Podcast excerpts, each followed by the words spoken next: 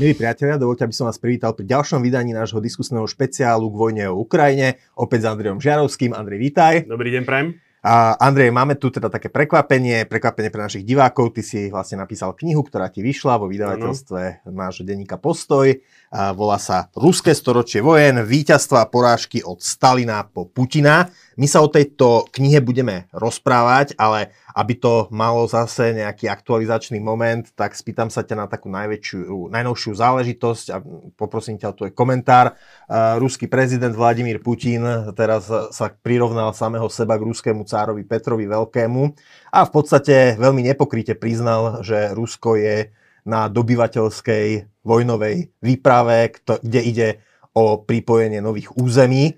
Ako hodnotíš tento No, on to povedal slova? tak, že oni nedobíjajú to územie, že oni si len v podstate berú späť to, čo im Áno. už kedysi patrilo. A dokonca Či... aj povedal, že, keď, že vo vojnách so Švédskom si Peter Veľký uh, prisvojil len to, čo bolo ruské, hoci nikto to ako ruské neuznával. Presne, presne tak, ako len ide o to, že predtým on narážal na to, že kedysi toto územie, Petrohrad, Narva, čas pri, e, pri Baltiky, patrila Novgorodskému kniežatstvu, ktoré bolo mm. ako súčasťou Kievskej Rusy. Kievská Rus nebola štátom ako také, to bolo, to bolo združenie kniežastiev vzájomne prepojené mhm, dynastickými, mm. dynastickými väzbami. Uh, len zase prezident Putin, jak si opomenul, že predtým, než to patrilo uh, tomu Novgorodskému kniežatstvu, to patrilo gotlandským Švédom. Mm-hmm. Ostatne, Rjurik, zakladateľ carskej dynastie Rjurikovcov, bol sám knieža z rodu gotlandských Švédov. Takže e, Švédsko by mohlo opätovne, keď, to, keď vychádzame z tejto logiky, vzniesť nárok. A keď pôjdeme do dôsledkov, nárok na toto územie môže vzniesť Dánsko, mm-hmm. pretože ešte pred Rurikom toto územie ob, dobilo obsadil Hvicer Ragnarsson, syn e, dánskeho kráľa, dokonca zjednotiteľa Dánska Ragnara Lodbroka. Takže touto logikou by sme asi nikam nedošli, len tak pre ilustráciu. To sa už bavíme o období, keď náš knieža Rastislav písal list eh, cisárovi Michalovi III., aby poslal sem misiu, z ktorej vzýšli ako svätý Cyril a svätý Metod. Mm. Takže z tejto logiky my ako následníci Veľkej Moravy môžeme nárokovať eh, celú strednú Európu. Pomaly celú strednú Európu. A, Taliani by si mohli podľa Putinovej logiky zrejme polku Európy nárokovať, Hej. lebo veď polka no. Európy bola pod rímskou ríšou. Presne tak. To, že prezident Putin sa prirovnal k Petrovi Veľkému, plus toto, že zdôvodňuje dobíjanie Ukrajiny alebo obsadzovanie Ukrajiny Uh, ako keby v zaním si späť, čo im patrilo. No, uh, ak sa dobre pamätám na skúšku psychológie, ktorú som mal asi pred 30 rokmi, tak volá sa to, že racionalizácia. Samozrejme, tomu svojmu národu musí, musí to nejakým spôsobom racionálne zdôvodniť. Nemôže povedať otvorene, áno, beriem to preto, lebo to chcem, lebo jednoducho, lebo mi to patrí. Mm. Takže ako je tam tá story, je tam ten narratív, e, áno, kedy si to bolo Rusko, takže my si to len berieme naspäť. Lenže zase, keď, povie, keď dovediem túto logiku do dôsledku, tak v podstate všetko po e, Ruska, noha ruského vojaka stúpila na územie až v podstate po rieku Labe. Mm-hmm. Takže s touto logikou, akože fakticky po Labe nikto nie je v bezpečí. Mm-hmm. To, že sa prezident Putin zrovnáva, prirovnáva k cárovi Petrovi Veľkému, to by som skôr nehal na psychológov. E, mňa by inak, mňa inak zaujalo teda to, že prezident štátu, ktorý je najväčší ter- teritoriálny štát na svete, má najväčšiu rozhod na svete, má stále potrebu pripájať nejaké ďalšie územia k sebe. To už bolo niekoľkokrát diskutované. Problém Ruska je v tom, že nie je geograficky zemepisne vymedzené. To Uhorsko, keď človek pozrie na barz na slepú mapu Európy, tak hranice Uhorska, tie kontúry hranice Uhorska vidí podľa mm. Karpatského Aj Česká oblúky. kotlina napríklad. Áno, hranice Českej kotliny vidí podľa, vidí podľa Českého lesa, podľa Krušných hor, Krko, Krkonôž a tak ďalej. Hranice Francúzska determinujú Pireneje a e, Rín. Hmm. Takže ako Rusko, problém je Ruska je, že nemá takúto nejakú geografickú oporu minimálne v tom východo-západnom smere a ono to je tak trošku aj veľmi príznačné. Prezident Putin máva občas také relácie, kde odpovedá na otázky, mm. alebo myslím, že to bol dokonca vstúpil počas korony do školského vyčovania alebo niečo také. Učiteľka sa chcela blisnúť, dala žiakovi otázku, teda, že odkiaľ kam čiaha až Rusko. Chlapec začal veľmi dôsledne vysvetľovať, vymenovávať a prezident Putin ho s takým zhoviavým úsmevom zastavil a povedal, že Rusko je všade. Áno, áno. Rusko nevie, kde začína, kde končí, Áno, ako sa hovorí. Tak, Dobre, poďme, nechajme Putina Putinom, poďme k tejto knihe, teda, kde sa zase ale k Putinovi tak trocha do, dostávame. Uh, ja teda musím povedať, má to cez 400 strán, ale nie je to ako keby vyčerpávajúci prehľad vojenských Hej. konfliktov. Sú to skôr také kapitoly o význačných uh, konfliktoch, ale povedz prosím ťa teda ty, o čom je tvoja nová kniha? Ja som sa, ono to je, uh, volá sa to, že pod, podtitul je teda, alebo titul je storočie, storúské storočie vojen. Ja som ten časový úsek, ktorý táto kniha prekrýva, je podstatne širší. Začína sa to až krímskou vojnou.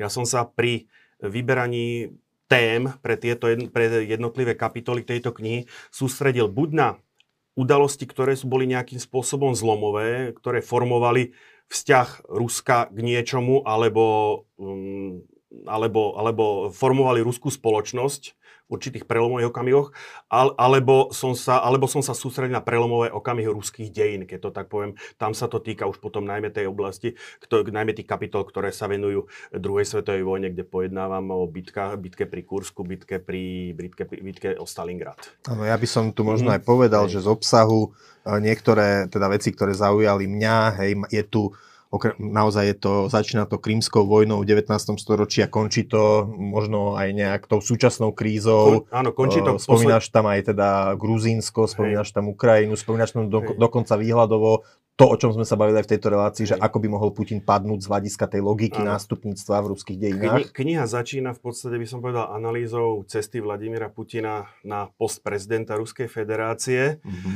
a za miesto záveru je mm, tak za rozvinutie toho, o čom sme sa tu bavili mm, asi pred mesiacom, to znamená, ako sa v Rusku odovzdáva moc, aké sú perspektívy toho režimu, ktorý momentálne ako v Rusku panuje. To samotné to telo tej knihy, ako som povedal, začína krímskou vojnou, Krímska vojna do značnej miery, nie že determinuje, ale charakterizuje, by som povedal, ten, taký ten rozporúplný vzťah Ruska k západu a západu k Rusku, pretože mm. ako tu došlo predtým aj potom e, Británia e, a potom dokonca aj Francúzsko boli, či už v prvej svetovej, druhej svetovej, boli spojencami. Za napoleonských vojen e, Francúzsko bolo protivníkom, Anglicko spojencom a práve tuto, toto bola taká zvláštna vojna, lebo tu sa záujmy Anglická Francúzska zišli a stáli z oči voči záujmom, záujmom Ruska. Takže do značnej miery toto bol potom e, od Krímskej vojny potom išla cesta k tej prvej svetovej vojne, k formovaniu dohody a mm. trojspolku. Potom samozrejme revolučný rok 1917 e, venujem sa menej známemu revolucionárovi Trockému. Áno, Samozrejme neobchádzam veľký teror, e, maršála Tuchačevského, pre dnešnú dobu veľmi symptomatická a už som niekoľkokrát hovoril o tej podobnosti rusko-sovietsko-fínskej vojny. Áno, zimná vojna. Zi, áno, zimnej vojny z rokov 39-40, e, hovorím, druhá svetová vojna, tie kľúčové bitky. Venujem sa zaujímavej e, osobnosti maršala Koneva. Uh-huh. E, no a potom samozrejme e, obdobie studenej vojny, či už e, obdobie konca, konca e, vlády Chruščova, kde e, spomínam prípad e, zavraždenia Stepana pána Banderu, áno, ktorý ako má zaujímavý presah do dneska. No a potom moja veľmi obľúbená historická perióda, to je taká tá zlatá éra, na to, čo Rusi dneska spomínajú ako zlatá éra, alebo na druhej strane zase sa to hovorí ako éra stagnácie, to je Brežnevová éra. Mm-hmm. Takže niekoľko článkov je veno aj samotnému Brežnevovi, aj Brežnevovej ére. Áno, ja si tu všímam, že je to aj, sú to aj také málo známe kapitoly ako rusko-čínsky áno. konflikt, na pohraničný konflikt, čo bola veľká vec, kde zomrelo kopec ľudí, ale ako do povedomia ľudí za železnou oponou to veľmi teda ne, ne, ne, nepadlo, ako bolo jasné, že teda mm-hmm. došlo k, k sovietsko-čínskej roztržke, Hej. ale to sa až tak asi nevedelo za socializmu, že koľko ľudí tam zahynulo v tom ono pohraničnom sa, konflikte. Ono sa o tom vedelo, ja to aj v, tom, v, tom, v tej kapitole tak trošku spomínam, že všelijaké legendy o tom chodili a tak ďalej. Inak mal, tam mali práve bojovú premiéru raketomety Grad, ktoré mm-hmm. akože excelujú excelovali v prvej ukrajinsko-ruskej vojne a, a sú účastné aj dnešnej. No a potom záver, ak bol tie posledné kapitoly, to už sú tomu posovietom, posovietskému obdobiu. No, prečka, ešte Hej. ťa preruším, lebo zaujal ma tu teda aj eh, takmer koniec sveta, ktorý nastal v roku 1983. Aha.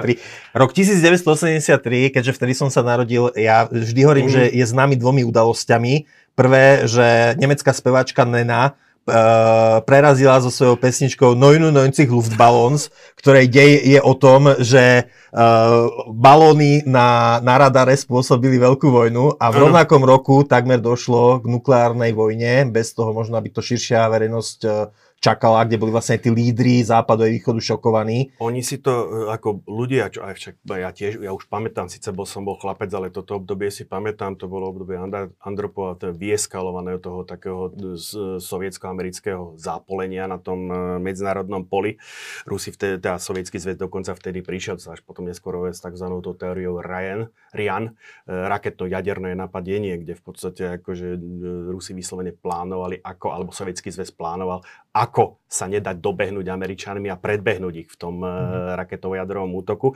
No a tá operácia, operácia Able Archer 83, to je práve ako vychádza, by som povedal, z, také, z tejto paranoidnej doby, kde e, nikto si vtedy neuvedmol, čo sa vlastne deje, že e, štábne cvičenie sil NATO podstate vyvolalo v ruskom velení takú paniku, že boli do bojovej pohotovosti uvedené, uvedené strategické raketové sily a fakt o tom, čo sa stalo, alebo... To potom uh, myslím, že jeden dôstojník uh, odvrátil tam vojnu. Tak, to, mm, to je trošku ako, nebol to jeden, to práve, že bol, paradoxne pomohol tomu špion, ktorý bol e, nasadený v bruselskom e, centre, lebo mm-hmm. ktorý reportoval, tu sa nikto k žiadnej vojne nechystá, to jednoducho, majú dovol, ako buď majú dovolenku, respektíve bežia cvičenia. A, e, ale to, čo v podstate to, čo spôsobilo toto cvičenie alebo tú paniku, tú vážnosť tej situácie si uvedomili, uvedomilo západné vedenie alebo vedenie západných armád aj Američania až po tom, čo prebehol na západ e, generál KGB Oleg Gordievský, mm-hmm. ktorý v podstate bol účastný, by som povedal, toho zberu mm-hmm. informácií a tej, tej paniky, ktorá toto vyvolala. No, uprav ma, ak sa milím, ale potom to, keď si všetky strany uvedomili, že ako blízko sa dostali mm-hmm. k jadrovej vojne, potom aj vedlo k tomu takému otepleniu za Gorbačova v druhej polovici 80 rokov, nie? To už potom išlo jedno jedno z druhým. Jednak ako obe strany si svojím spôsobom uvedomili, že po tej, toto bola taká najvážnejšia kríza, ktorá bolo, bola po karibskej kríze, že ako rýchlo akože vedia v podstate tie dve mocnosti pri tej svojej nedôvere a paranoje dojsť e, na hranu vojny. No a do toho ešte došlo akože nástup Gorbačova k moci, e, ktorý si jasne, ktorý bol svojím, ono sa to nezdá, ale on bol následníkom alebo ideovým následníkom e, Juria Andropova, ktorý keby bol požil trošku dlhšie, tiež plánoval nejaké reformy. Otázka je, ako by sa, ten, ako by sa tá situácia vyvíjala v tom Sovietskom zväze. Nič tá, ten kruh okolo tých, tých Andropových následníkov došiel k tomu, že jednoducho ten sovietský zväz sa musí nejakým spôsobom re, e, rekonštruovať, musí nejako reformovať, pretože ten stav, v ktorom tá spoločnosť otrvala, bol dlhodobo neudržateľný. Ja keď si pozerám tak e, ten obsah, tak vidím, že ty riešiš, e, buď riešiš nejaké také význačné osobnosti, že Trocký, Bandera, Brežnev, mm. alebo riešiš naozaj udalosti typu, že zimná vojna, ten stred tých Rusov, ale všímam si, uh, Rusov a Číňanov uh, na, na ich hraniciach uh, v Ázii, ale súčasne uh, riešiš ako keby aj veľké havárie, ktoré ako keby determinovali po, aj potom ten politický vývoj. Jednak teda je tu kapitola o Černobyle, ty, si energe- ty pracuješ v energetike, prezradím na teba, a je tu aj katastrofa ponorky Kursk z roku Hej. 2000, keď čerstvo Putin vlastne nastúpil k moci. Áno, to sú, to sú kapitoly, ktoré do značnej miery vychádzajú povedzme už článkov, ktoré ako boli publikované, mm-hmm. ako aj, aj na postoji. A e, tieto tie záverečné kapitoly, ktoré charakterizujú buď ten rozpad toho Sovietskeho zväzu, alebo práve tieto, e, tieto pos, e, túto udalosti v Černobyle, udalosti e, v súvisiace s tragédiou ponorky Kursk, sú skôr zase také, takého symptomatického rázu, hovoria o tom, ako sa ten režim, ten štát správa ku svojim občanom. Mm-hmm. A či, ako im na nich záleží, respektíve skôr nezáleží v tomto prípade. E, taká zaujímavosť, ty si tú knihu venoval, e, ty si tú knihu venoval e, Renému Gregrovi, čo je vlastne už nebohý český taký námorný historik, ktorý žil v Bratislave už na sklonku života. Áno. A ja na teba prezradím, že on si ťa tak vážil, že on ti vlastne odkázal svoju knižnicu. Áno, v podstate, áno, skutočne jeho veľmi by som povedal, cena a v podstate dneska už nereplikovateľná zbierka kníh a fotografií. Som jej teda čest, čestným vlastníkom v tejto chvíli, veľmi si to vážim. Šetrím si to na dôchodok, to je, je tam spústa materiálu k analýze, e, k roztriedeniu e, a k spracovaniu následnému. Ale bohužiaľ je to tak obsiahlý materiál, že ako to skutočne až e, pánovi inžinierovi tento dlh splatím, až keď budem ja na dôchodku.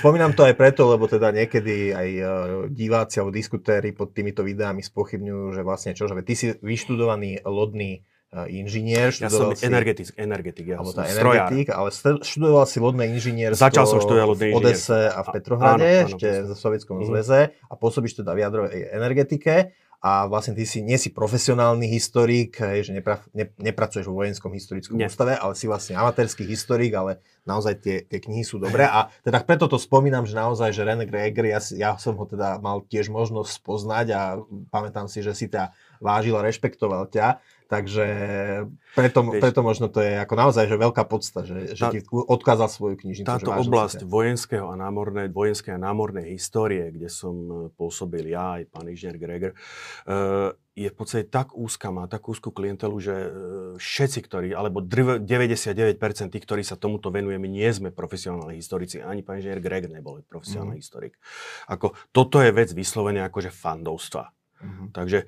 Uh, zrejme v slovenských podmienkach, zrejme v Amerike, alebo, Čes, áno, v Amerike, alebo v Veľkej hej. Británii, že asi, to, asi tam sú že hej, akademici, ktorí tam, sa venujú námornej histórii. Áno, ale... v Amerike, uh, alebo bol uh, pán Sondhaus uh, v Británii, Eric Rowe, uh, to vymenujem len, tie, len tých naj, najslavnejších, najznámejších uh, životopisec, životopisec e, Winston Churchill Martin Gilbert. Ako to, tam je ten okruh tých profesionálnych historikov, ktorí majú, by som povedal, jednak tú podporu inštitucionálnu a jednak ako aj ten trh e, je dostatočne masívny, že ich dokáže, by som povedal, udržať pri profesnom živote tým, že dokáže absorbovať tie práce, ktoré oni, ktoré oni mm. píšu. Čo sa týka tej vojenskej námornej histórie, tuto je nás jednak ako tých, ktorí sa to zaoberáme, tak si v zásade vystačíme v oblasti Československa v zásade dvomi dlaňami a ten mhm. trh tomu potom zodpoveda samozrejme. Rozumiem, rozumiem.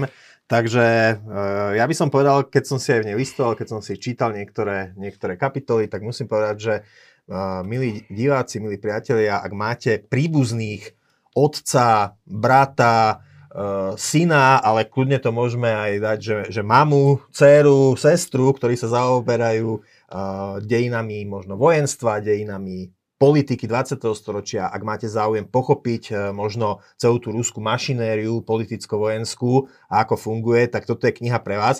Ja sa ťa ale predsa len ťa podpichnem ešte s jednou e, vecou. My sme teda už pred posledným videom minulý týždeň oznámili, že budeme sa rozprávať o tejto knihe. No a teda e, tam ťa tak podpichovali niektorí diskutujúci, že pán Žiarovský, a kedy napíšete, že americké storočie vojen? Prečo len ruské storočie? Uh, Priznám sa, ako tie ruské dejiny, keď ich zrovnám s tými americkými, ale opačne to poviem, tie americké dejiny proti tým ruským sú dosť nudné. To mm. máš od volie po volie, voľby kongresu, voľby prezidenta, nepočítajúc občianskú vojnu, účasť prvej, druhej svetovej vojne, aféru Watergate, respektíve no, Kennedyho atentát. No, áno, ale ako keď to vezmeš, e, jednoducho sú to témy, jednak je, je, je to menej, tie ruské dejiny sú také tam je všetko. Mm-hmm. To je, tá, ruské dejiny sa dajú písať ako detektívka, ako thriller. Pri tých amerických to také, tie sú také suchšie trošku. A za ďalšie, tým, že v podstate naša spoločnosť predsa len má nejaký ten emóciu cíti k Rusku, k tej Amerike až tak nie. Mm-hmm. Takže preto aj ten záujem aj u mňa, aj u dosť ľudí, ktorých poznám, s, ktorý, s ktorými o týchto veciach sa hovorím, t- tie ruské sovietské dejiny okrem tých emócií samozrejme s tým je spojený aj patričný záujem, preto sa väčšinou venujem ako týmto ruským sovietským. Ale priznám sa, mal som zrovna rozpísaný článok o bitke v Hampton Roads, americká občianská vojna 1862, len do toho prišla táto vojna, takže ako mm-hmm. potom ten zostal zatiaľ rozpísaný a čaká na svoju príležitosť. Ja, ja, ja mňa, mňa to troška prekvapuje, lebo mm-hmm. ako keď chcete kritiku amerických vojen eh, v 20. storočí, tak toho sú plné knihkupectva a častokrát veľmi kritické diela aj od amerických autorov, čiže to by bolo aj troška nosenie uh, vody do, do mora alebo dreva do mhm. lesa, mm-hmm. ale naozaj teraz vidíme aj, že uh, ľudia sa zaujímajú v súvislosti s vojnou na Ukrajine o, o ruské dejiny, o dejiny možno rusko-ukrajinských vzťahov, o dejiny možno toho Sovietskeho zväzu. Čiže naozaj ako toto je mm. ešte nevyčerpa, nevyčerpaný priestor. Áno, keď sa bavíme o tej vietnamskej, z vojenského hľadiska, ako pre mňa je vietnamská vojna veľmi zaujímavá, určite ako tiež ako o Mobile Riverine Forces a podobne, toto, toto mám v pláne spracovať. Ale mm. uh, úprimne nevyvoláva to takú emóciu skutočne, ako keď človek napíše niečo o tých sovietských ruských dejinách. Notabene teraz, uh, keď to má presah k ukrajinsko-ruským vzťahom, čož má aj bezprostredný dopad potom samozrejme na tie vzťahy rusko-slovenské alebo slovensko-ruské. Andrej, ja ti ďakujem. Ja len dodám, že pod týmto videom nájdete link na mm, online obchod e, denníka Postoj, kde si tú knihu môžete ešte stále objednať so zľavou a samozrejme už dorazila aj do knihkupectiev, čiže keď si ju chcete za o niečo drahšiu cenu kúpiť tam, ale možno tam si ju môžete prelistovať. Skutočne je to cez 400 strán, ale číta sa to, je to veľmi taký hutný text, je to taký, ako hovoria uh, angličania, page turner, čiže to, to, proste tie strany idú rýchlo. Tak uh, Ruské storočie vojen, Andrej. Žiarovský, Hej. je to A dá sa, v podstate táto kniha je preto písaná, tak po tých etapách dá sa čítať po po tých jednotlivých kapitolách. Nenavezuje to úplne na seba, dá sa či, to čítať per partes. Mm-hmm. Že čo, čo ťa zaujíma. Nemusíš Áno, ísť ako keby od začiatku do konca, ale čo ťa zaujíma. Andrej Žarovský, ďakujem, že si dnes prišiel. Ďakujem aj vám, milí diváci. Ešte raz e, môžete si kúpiť knihu Ruské storočie vojen od Andreja Žarovského s podtitulom Výťazstva a porážky od Stalina po Putina. Uh, link na Náš online obchod, kde sa dá kniha získať so zľavou, je pod videom. Ak sa vám toto video páčilo, dajte nám like a stante sa odberateľmi kanála Postoj TV a potom už žiadna debata, či už s Andrejom Žiarovským alebo inými hostiami, už neunikne vašej pozornosti. Dovidenia a pekný deň. Príjemný deň prajem a príjemné čítanie prajem.